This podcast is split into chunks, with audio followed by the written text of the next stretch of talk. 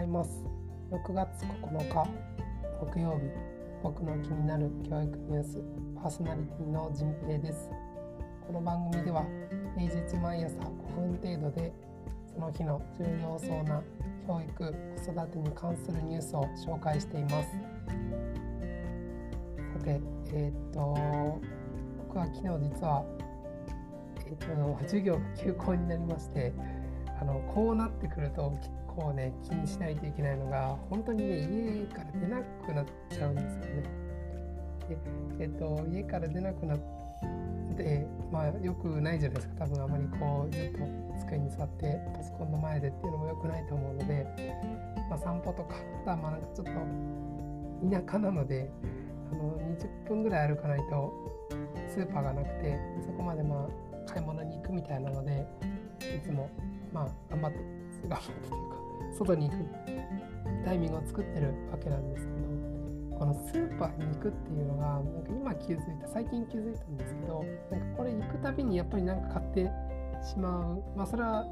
なんかお菓子とかいうわけじゃなくて、まあ、そういう時もありますけどなんか食料とか、ね、そういう材料とかを買うんですけどなんかこれって本当に買う必要あるのかなみたいなのを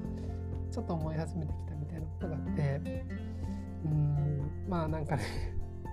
それのおかげで外に出れてるっていう面もありつつでもこれでねあのいらないもの買ってしまってないかなっていう気持ちにもなりつつっていうちょっと最近はそういう新しい問いが生まれています。はいえっと、今日のニュースに移ります。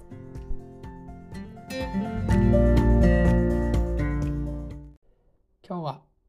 大阪池田小事件から21年事件の教訓を教員目指す学生へというニュースを紹介します。大阪教育大学附属池田小学校に刃物を持った男が侵入し、当時1、2年生だった児童8人が死亡、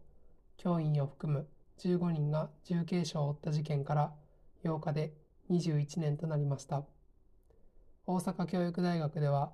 事件を風化させず後世に伝えようと2006年から毎年この事件を伝える授業を行っているそうです。今は学生の多くが事件当時を知らない世代となっており今年も教員を目指す学生およそ1900人が参加しました。というわけで今日は、えー、大阪の池田小学校の事件から21年とこれが6月9日に出てるので昨日という感じですかね、昨日が21年だったということです。えっと21年前ということは、本当にあの書いている通り、学生は生まれてないぐらいになるかなと。と自分自身は生まれていたけど、あまりこう、記憶はそんなにないですね。ちょっとあれですね、2010、えー、と21年前に僕も多分5歳6歳とかで当時12年生ぐらいだったのかなと思うとあそうですね僕と同い年ぐらいの人たちがこう殺されたりしたそんな事件だったんだなと今これ喋りながら気づいたんですけど、まあ、そういうあの年代になっています。でまあ、あの大阪教育大学ということで、まあ、学生になるあと教員になる学生が多いはずですのでこういう事件を当然ねこう知っておいてもらってその上でこう何か万が一事件が起きた時にどう